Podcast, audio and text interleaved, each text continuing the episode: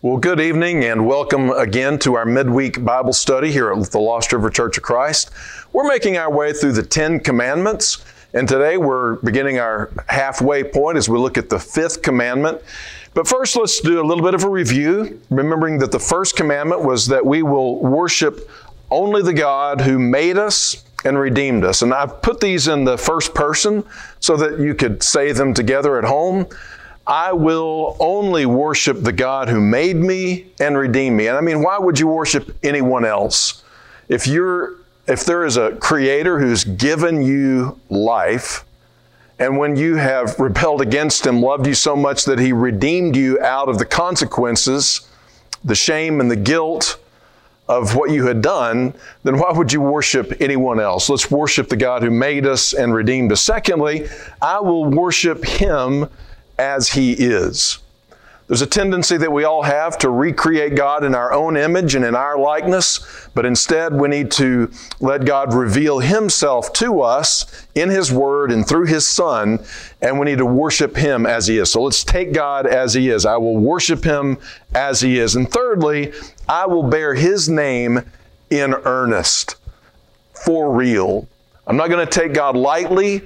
And I'm not going to take the idea that I've put him on, put his mark on me, his name on me in baptism and becoming a Christian as something trivial or insignificant. It's meaningful, and I'm going to live that out in earnest. Then, fourthly, I will seek rest with God.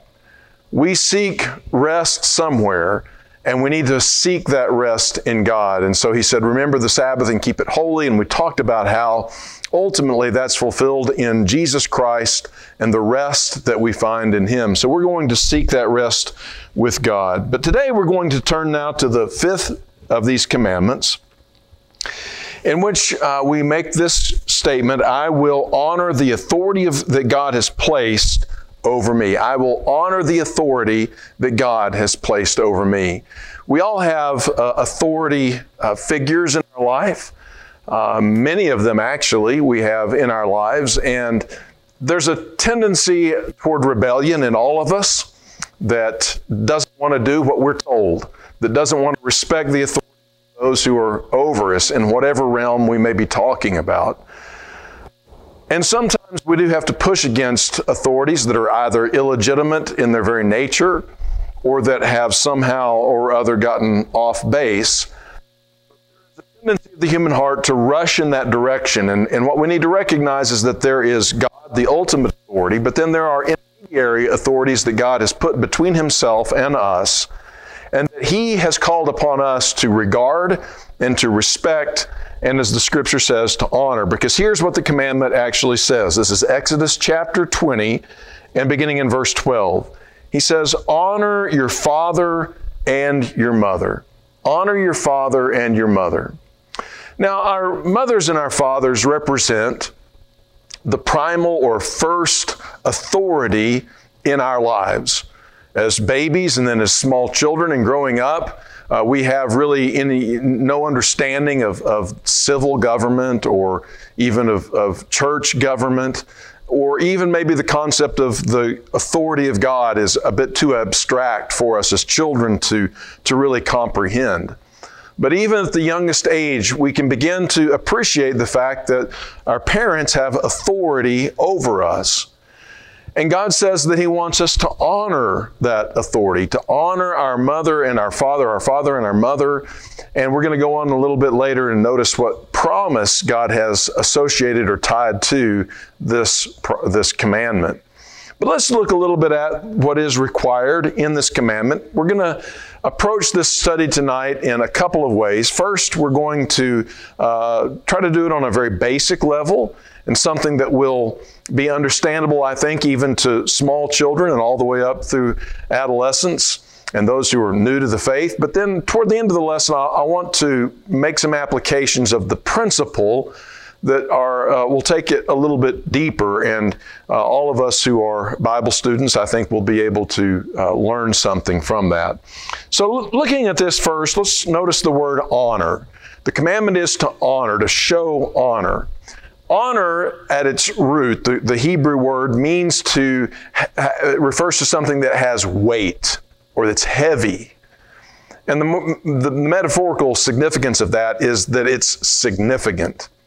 So we're to take our parents as being heavy or meaningful or significant, important in our lives.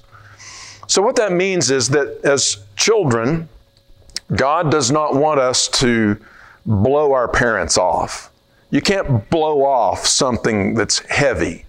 If something has weight or significance, you can't blow it away. You can't say that's of no meaning. And that's, that's kind of the idea here. Don't think of your parents as being insignificant, unimportant, or that you can ignore or just blow them off, their word or their persons. They're significant in your life, they're heavy in your life, they're placed there by God for your good and benefit, and He wants you to take them seriously. So that's what God is telling us. He's telling us that as children, and really even as adults. I'm still a child. My mother and father are still living, and I'm still called to, to take them as being of significance in my life, not something light or unimportant, but something meaningful and weighty and of value in my life. And so all of us as children are called to honor our father and our mother. Now, this word father and mother refers to our parents, the one who are who, who bring us up, who brought us into this world, and who give us a home and provide for our needs and provide us with direction and, and rules to follow and examples to follow. And we all understand, I think, what it is to have a father and, and a mother. As we get toward the end of the lesson, we'll see that, as most scholars indicate, there's a principle that is at work here that extends far beyond just our literal parents and to the very idea of authority itself as something that we're to take seriously and honor in our lives. But let's honor our parents and children in particular uh, who are still at home. We want to honor our parents. In fact, we want to look a little bit more closely tonight as to what does it look like to honor your parents? What does it mean for you who are children at home first? We'll look at older folks here in just a moment, but as those of you who are still living at home, or who are dependent upon your parents, what does honoring your mother and father look like for you? Well, one of the things that it means is that you obey your parents. When you're at home, you're under their authority and you're still dependent upon them. They provide you with food. You wouldn't get very far without that. They provide you with clothing. They give you a home and shelter to live in. They protect you from dangers, many of which you may not even be aware of. And so your parents are very important in your life, and God calls you to be obedient to your mother and father. That means when they tell you something, that you are to do it. And obedience really means not just that you do it, but you do it grudgingly, that you do it while stomping your feet, or that you do it with a sullen attitude but obedience that God's calling us to is a cheerful obedience. And really, kids, I want to encourage you to begin to develop the habit, cultivate the, the habit of responding to the commands of your parents swiftly or quickly, doing it right away, with a smile on your face, with a cheerful attitude. You're told what to do, and you say, Yes, ma'am, yes, sir, and you quickly go and do the task that you've been asked to perform, and you do it as well as you can.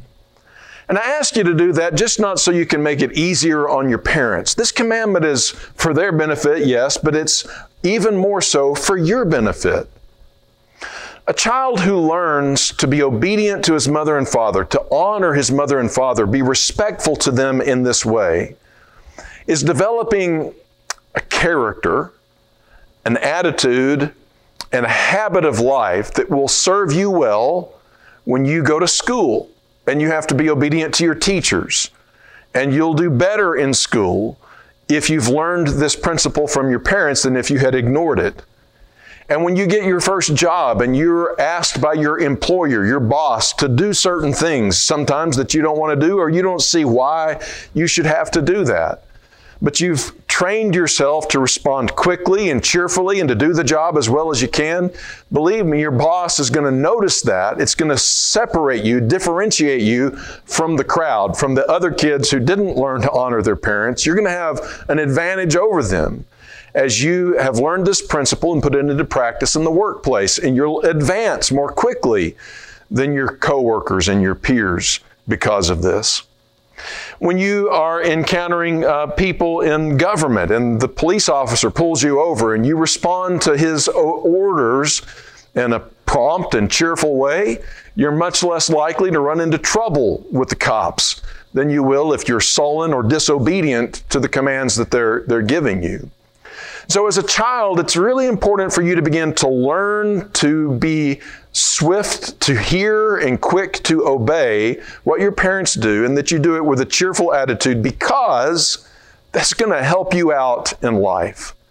And ultimately, as you become an adult and you're fully responsible for your own life and nobody's telling you what to do, again, you're going to have developed some habits and attitudes that are going to enable you to govern and control yourself better than you would before. And you're going to thrive in life in ways that you can't imagine if you'll just simply do what God's encouraging us to do here and be obedient to your parents and show them honor in that way. But secondly, it means respect, and we're going to go more quickly now. Respect your parents. Um, don't roll your eyes at your parents. I know that's a temptation. I did it some as a kid, but it's not healthy and it really isn't good and it is disobedient to what God's calling you to do here. Don't roll your eyes, stomp your feet, shout at your parents. Don't talk about your parents behind their back to your friends as if your parents are dumb, that they don't know what's going on or what's uh, good uh, for them, for, for you. Uh, show them that kind of respect. That's what God's calling us to do. And then be grateful. Be grateful to your parents. I want you to cultivate again this attitude of thinking about what mom and dad have done for you. Much more than you can realize. Your parents make sacrifices they spend money that they could spend on things that they want for themselves for you.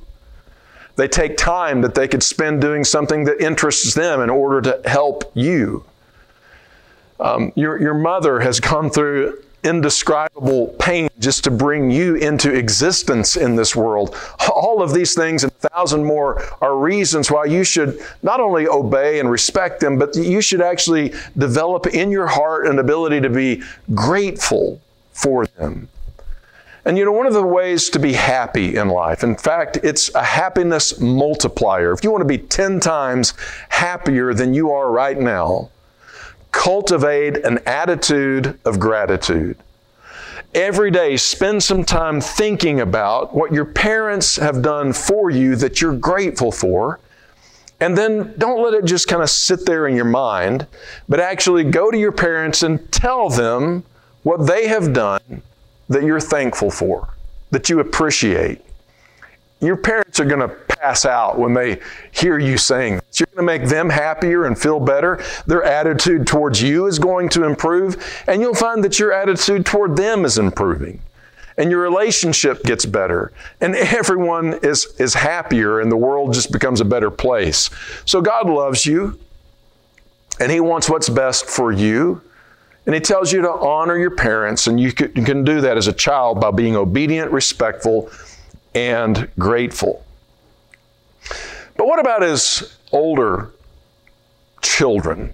People like me who still have parents, or maybe even if your parents have, have passed away, what are our responsibilities in terms of showing honor to our parents? Well, the respect and the gratitude continue. I still need to respect my parents for who they are and for what they've done for me, which is incalculable. And I need to express that gratitude to them because, you know, if, if I don't tell them regularly how much I appreciate them, on their end, it feels like ingratitude. Even if I feel grateful, but I don't tell them how I'm grateful for what they've done and who they are, then it's going to feel on their end like I'm ungrateful for it. So I, as an adult parent, still need uh, child still need to respect and show gratitude to my parents. But there's another thing that replaces obedience. We're not called as chil- as, as adult children to do everything that our parents tell us to do. We're to especially as we move out of the house, maybe we get married, we leave our father and mother, we cleave to our spouse, and we establish a, a new home and we become self governing. So it's not that we're obedient to our older parents. But we may, as they grow older, need to support our parents. And I know that this is one of the ways in which we show them honor because Jesus, uh, in I think it's Mark, the seventh chapter, really gets after the Pharisees because they had created some rules to help them maneuver around showing honor to your aging parents. They said that instead of providing financially for your aging parents, if if the temple or the, the priests came and, and said, hey, we need a donation, and you gave them money, then when your parents needed something, you could say, well, hey, I, what I was going to give to you, I devoted to God. And so I don't owe you anything. Jesus actually, uh, and this may surprise you if you think of Jesus as the original hippie, the first flower child, he actually said people who do that kind of thing are worthy of death. We need to honor our parents, and we can't substitute the rules that men come up with as an excuse for not honoring them. Loving God means loving your neighbor, and your, one of your first neighbors that you owe honor and love to are your parents. And as they age, they may require support financially, emotionally, otherwise, and we need to be there for them like they have been there for us as children. This is God's plan. It's a beautiful thing to think about how He cares for us as human beings, as parents taking care of our children, and as children taking care of our parents when they can no longer take care of themselves. So we, we have all of this, but I want to consider before we come to the more um, theoretical part of this, the deeper part one more practical thing, and that is how parents can help their children fulfill this commandment. How can we, as parents of children who are still at home, help them be obedient or be respectful and be uh, honoring toward us as their parents? This is really uh, helpful, I think, to consider. We, we can, first of all, try to be honorable. You know, it's a really hard thing, and you know this when you're under the authority of someone who really doesn't deserve your respect, who hasn't earned your respect. Have you ever had a job where the boss was just not a good person, uh, who gave a lot of orders but didn't actually do his, keep his end of the bargain? And how difficult it was to just force yourself to do anything that they required you to do. And there was no real loyalty there. You just did it out of a sense of a paycheck. And you don't want to create an environment in your home where your children don't respect you because you're disrespect, you're, you're not worthy of respect. And what you're actually doing is putting a stumbling block in the path of your child because their first perception of God is filtered through you. And if God's requiring them to honor you, but you're a dishonorable person, then you're making it very difficult for them to ever have a concept of God as being someone that they should respect and honor. So strive with all that's within you as a parent to be an honorable person as it relates to the way that you're bringing up your children. And secondly, show honor to your parents. If your parents are still living, behave in front of your children toward your parents in a way that shows that you honor them. It's really difficult for you to model disrespect to your aging parents and then expect them to show honor and respect to you. And so we can show them how this is done by the way we speak about and behave toward our own parents. And even if your parents have passed away, you can still show respect to them by the way you talk about them and the stories that you tell that give honor to your ancestors, to your parents and your grandparents that have gone before you, and cause your children to see the value that you place on them. And that will be something that they inherit and perhaps will show respect to you. You know, we, we grow and we learn more by imitation than anything else.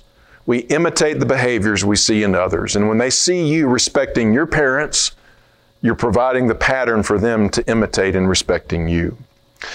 But then let's talk a little bit more about respect for authority in general. Because I think that that is in part what's involved in this commandment. Most scholars and, and commentators uh, will, will bear this out.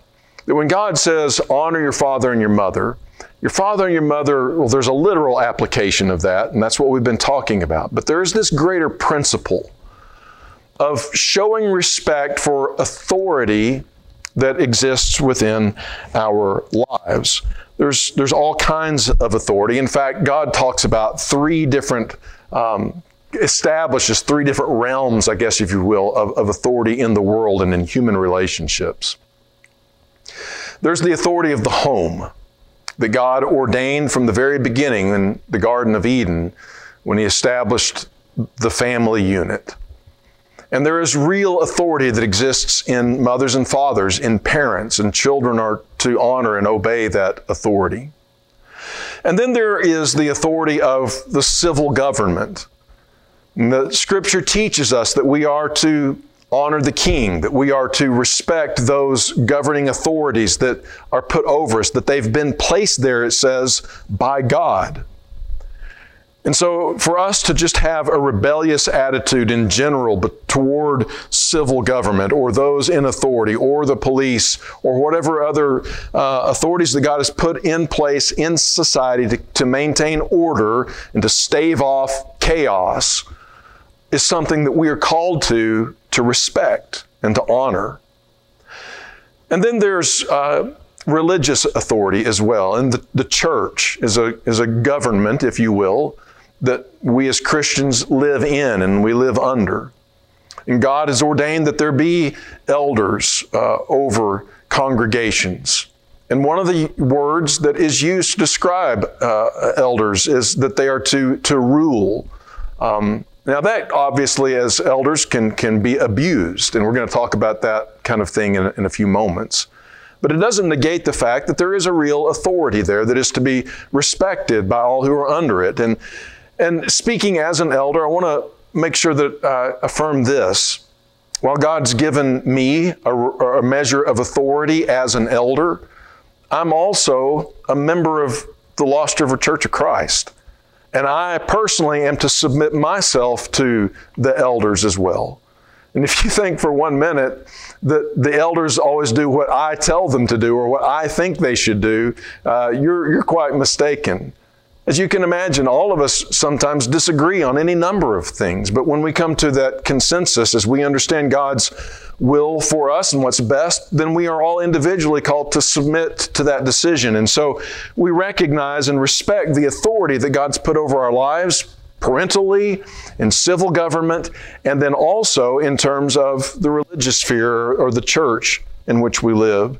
In the book of Hebrews, in the 13th chapter, we're told to to uh, obey and, and regard those who are over us in the Lord and to esteem them highly for their work's sake. So, this general concept is extremely important for us to understand. And yet, we recognize that those authorities, let me back up a second, we recognize that those authorities, the religious and the civil and even parental authorities, while they are real and while they are God given, are not absolute. They're not absolute authorities. Only God's authority is absolute. God, through Jesus Christ, through His Word delivered through the apostles, is an absolute authority in our life. And it becomes the ultimate standard by which we measure all of these other authorities. But their authorities is none, uh, are nonetheless real. So, yet, because they are given by God, they're legitimate, and yet because they are they're lived out by men, people, they're also imperfect and are in constant need of revision and update and correction. Here's what I'm trying to say parental authority is God given, but it's not absolute. Sometimes parents require of their children things that they shouldn't. And as a child comes to an age of, of, recognizing the difference between what mom and dad is saying and what God requires of them, there can be conflict.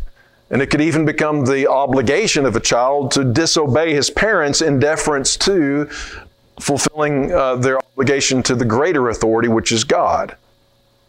And certainly, civil government can become um, overbearing, or it can require of its citizens that are improper and wrong.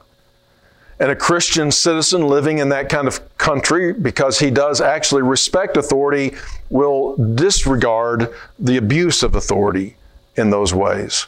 We see many examples of this in the Bible.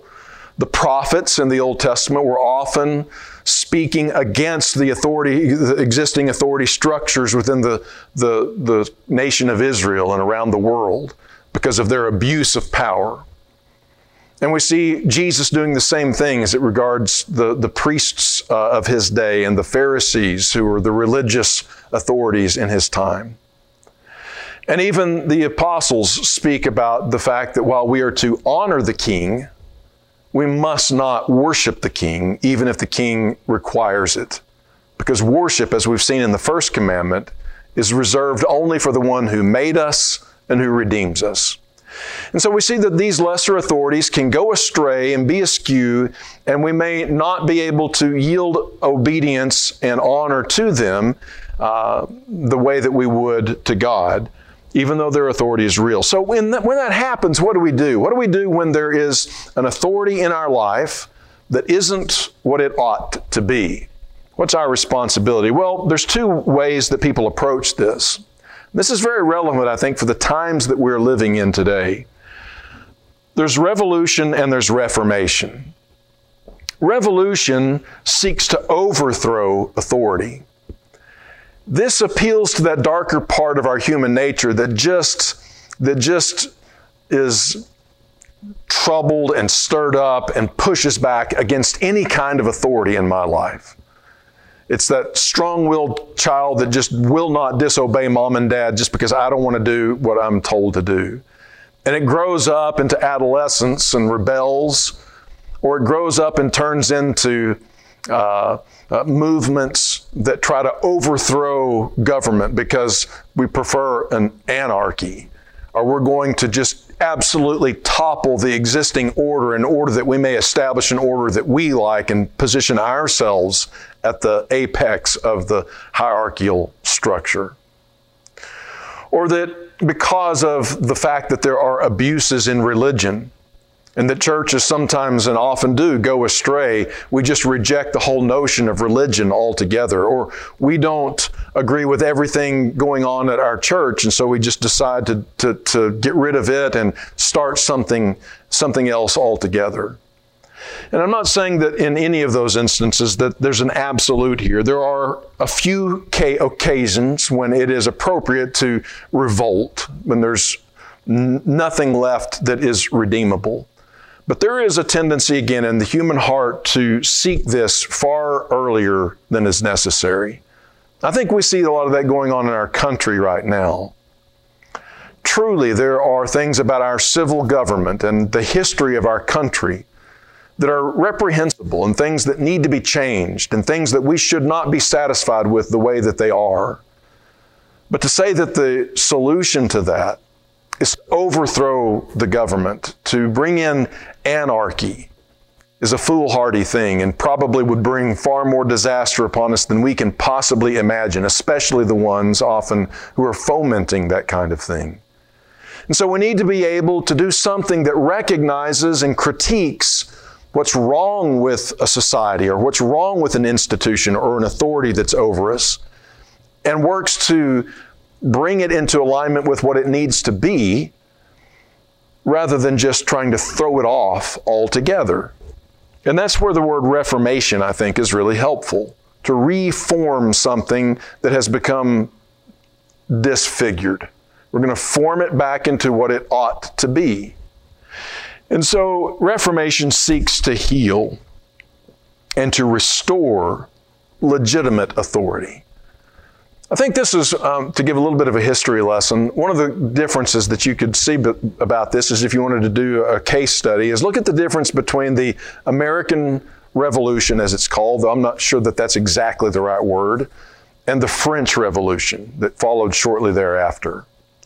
The American Revolution, the reason I hesitate to use the word revolution is because I think it was a, a war for independence, in which, not saying that everything about it was, was right and justifiable, but at its heart, there was a desire for good government that the, the people in the colonies were not getting. They needed to be able to uh, go to court. They needed to be able to redress grievances. They needed to be able to have secure uh, environment to live in, to pursue life and liberty, and to pursue one's interest. And the things that a government is supposed to do were completely absent. And so finally the desire to establish a government that would provide what a government needs to provide for its people uh, instigated the revolution, as it's often called. Whereas in France,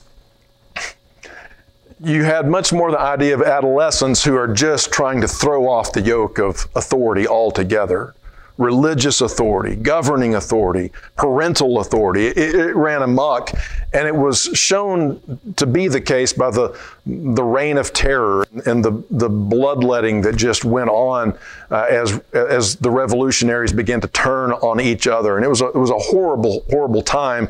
In fact, the only way that it ultimately was able to be put back into the box was for a tyrant uh, Napoleon to, to rise up, who could restore order to a chaotic situation.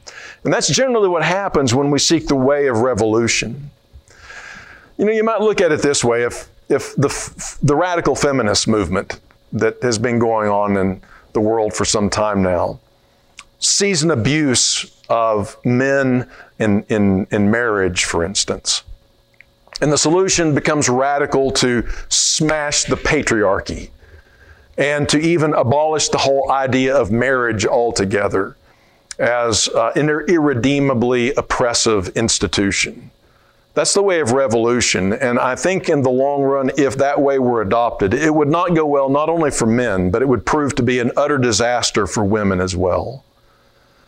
The way of the Christian would be to look at an abusive husband or a abusive husband culture if that exists, is to specify what it is that is wrong and then institute reforms to correct it. And specifically, the scriptures tell us husbands, love your wives as Christ loved the church and gave himself for it. And that's what we should call husbands to do to not abuse their power and authority in that relationship, but to use it to serve and love their wives and that's to reform marriage when it goes off the rails. You know, we might look at other problems that exist in our culture today, and, and certainly there are serious things that need to be corrected in America. But again, the solution to defund the police, to overthrow the existing structures of government and our Constitution itself in order to replace it with something who knows what in its place, that's the way of revolution, and it will end in incredible bloodshed and loss for everyone involved. Whereas Reformation looks at the situation, tries to specifically identify what the problems are, and implement real solutions that can improve the lives and well being of all people concerned. Because God wants there to be order in society. And so we need to be able to critique it where it needs to be critiqued, but um, not throw the baby out with the, the bathwater. I think before we criticize any authority, we need to first ask ourselves a couple of questions. The first thing we need to do is ask, how well am I governing myself? How well do I govern myself? Because when you think about it, if you're critiquing an authority over you, you're in essence saying, you know, I could do a better job myself. If, if I were in that position, this is what I would do. But what asking ourselves this question does is, is helps us say, well, you know, would I really do any better if I were in that position? When my own life is a mess? When I can't even clean my own room? When I can't get along with my siblings? I'm at odds with my parents? Uh, I, I, you know, everything that I touch is, is kind of a mess. And the interesting thing is that often people who are given to revolution are people whose own personal lives are completely a mess. And yet, we seek to criticize those who have larger realm of responsibility than ourselves. If I took the things that are under my control and blew them up into a larger sphere the one that I'm criticizing above me, I would create a bigger mess than the one I'm trying to, to uh, this, than, than the one I'm trying to fix. And so the point of this question is I, I need to do some introspection and fix myself before I undertake to reform or revolutionize something above me. And then, secondly, and just as important, what am I grateful for? Well, there may be a lot of problems in our world and in our church and in our country and in our family, things that truly could be improved, things that are rightfully criticized. But before I'm really in a position to do that well, I need to first be able to enumerate the things I'm thankful for. What has my country given me? I don't care how bad you've been mistreated or, or, or how wrong things, uh, how much you've been wronged.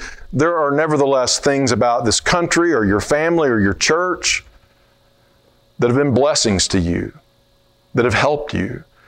And until you're able to clearly identify and feel gratitude for those things, you're in no position to be able to criticize or replace it with something else. And so let's look at ourselves, learn to govern ourselves better. Then, when we are given greater authority, we'll be prepared to exercise that authority appropriately. And let's learn to practice gratitude for what we have. And so, as we wrap up, the whole commandment in Exodus chapter 20, verse 12 reads like this Honor your father and mother, that's the command. And then it comes with a promise, so that you may live long in the land that the Lord your God is giving you. Now, that was a promise originally made to the children of Israel that if there were respectable, honorable mothers and fathers who loved the Lord their God and knew His law and taught that to their children, they would create a culture over generations that would thrive and prosper. There would be harmony. There would be productivity. There would be respect for all of the governing authorities that, that God had put in place around them. And they would be able to live in their land and prosper. And that's what God wanted for Israel. He tells them as much in the book of Deuteronomy. But we know that ultimately they weren't honorable and they didn't honor their parents. And the culture came unraveled. And eventually they lost the land and were taken into exile. It's interesting because in Ephesians, the sixth chapter, God takes uh, uh, the, Paul, the apostle, takes this same promise and applies it to Christians and tells fathers to bring up their children the nurture and admonition of the Lord, and children to obey their parents, for this is right. And then he makes this promise. He says, It's the first commandment with promise that it may go well with you and you would have long life on the earth.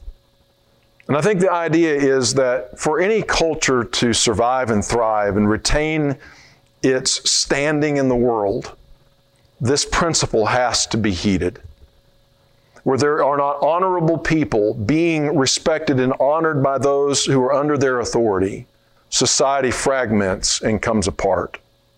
And so let us, as Christians, strive to be honorable and strive to honor the authority that God has put in our lives in order that we might receive His promise of a blessing of living long in the land, of not being destroyed as a people and losing everything that our forefathers have worked to build. Let's close again with a word of prayer. Our great God and Father, you are the authority above all authorities. And you have granted authority to your Son, Jesus Christ, our Lord and Savior.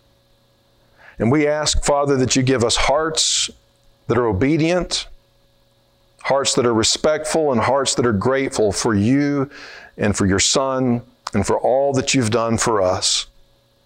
And may that core gratitude flow out into our other relationships with the authorities that you've put over our lives. May we respect them and honor them highly for the place that they occupy in society. And may we, as we gain authority in this world, seek to be honorable and worthy of the respect that others would show us. And we ask it all once again in the name of Jesus, and amen.